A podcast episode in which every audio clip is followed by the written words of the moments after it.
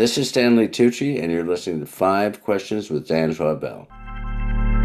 You're listening to the Five Questions podcast, and I'm your host, Dan Schawbell. In fewer than 10 minutes, my goal is to extract the best advice from the world's smartest and most interesting people by asking them just five questions.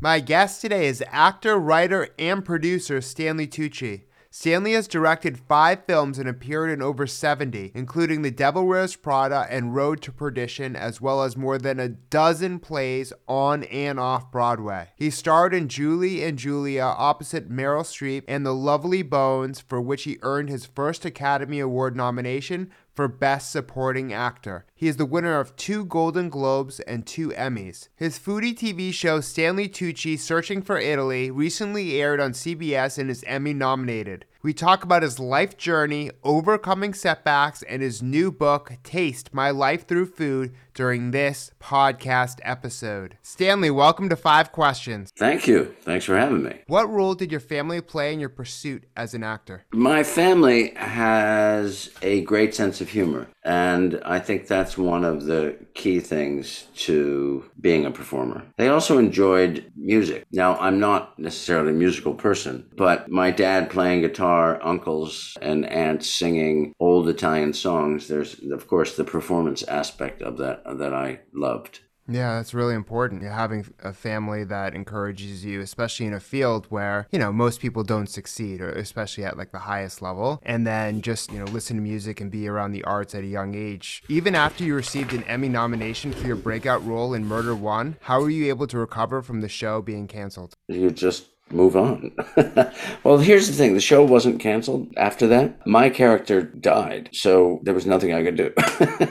the show did run another year with Anthony LaPaglia taking over for um, Daniel Benzali, but my character was gone anyway, so I had nothing to recover from really except death, I guess. I wonder though, because your character was no longer on the show, like, I wonder if that was challenging too to decide what to do next. That was the year that Big Night came out. So I was made Big Night after we made the pilot for Murder One. And then the pilot got picked up. We got the money for Big Night.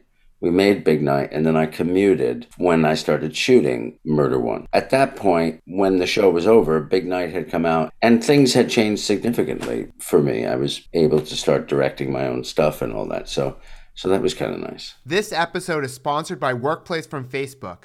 People being people, we can't help but make our work more personal and more human, whether that's bringing something from our personal life into our work life, like quirky mugs or family photos, or maybe little acts of kindness to colleagues. Whatever you bring to work to help you be you, Workplace celebrates it. Their easy to use features make work feel more familiar as well as help everyone work together in new ways. Visit workplace.com/human to discover more. Workplace from Facebook. Make your place of work a great place to work. Where did your passion for food originally come from, and how were you able to incorporate it into your TV career? It came from my parents and my family, both sides, because there was, you know, great cooks and Italian families put really a great amount of importance on food. And then incorporating it, it really was with Big Night that my interest in food grew, but also then people's interest in the people really loved the movie, and so I became known for somebody like I became known as a foodie and then it just has grown ever since. That was 25 years ago. It's great to be able to marry two things that you really care about into a career. There aren't that many people who have done it in the way that you have. I mean, I've read that you've sat with your family in the dining room table and that was special to you. So it's food, acting, family, everything kind of being connected. Yeah, and it's nice to be able to have that in your life, but then to be able to share it, like you say, with other people through your profession. That's very satisfying. Definitely. And how have your recent health struggles impacted your life and career trajectory? They've certainly, in some ways, slowed me down, but in some ways, sped me up and may make me want to achieve more. Yeah, it's been very hard. It's still, it's still difficult. I still get more tired than I used to, but that's probably just because I'm older. But I still can't eat certain things, so it's it is still a bit of of a struggle, but luckily, knock wood, I'm a okay. That's good. Yeah, I'm, I'm, sure all your fans and your family, of course, are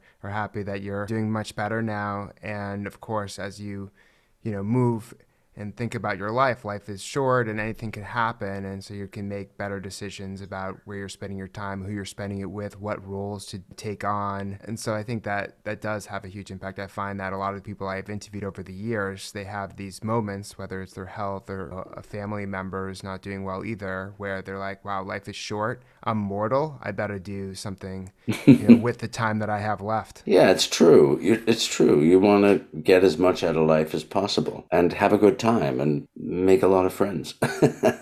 Absolutely. Yeah, that's my parents' philosophy is no matter how old you are, you should still make new friends. And what's your best piece of career advice? Always go beyond what's comfortable. Do you mind explaining that? Well, that was something that was said to me by my acting teacher when I was at school. And I loved that because he was right. So just when you think, oh, I've got it, or oh, that's okay, I'll just sit here for a minute, or I'll just, you know, or I don't really need to explore that part of it. Are you doing that because you're uncomfortable? And most likely the question is yes. And if the question is yes, then you need to go beyond what's comfortable. And whatever that is for you, not just in your career, but in your life. What is it that I need to learn today? What is it that makes me uncomfortable? And I need to figure out a way to go beyond that. Thank you so much for sharing your wisdom, Stanley. To follow his journey, you can read his book, Taste My Life Through Food, and find him on Instagram and Facebook, where he shares his recipes, appearances, travels, and shows.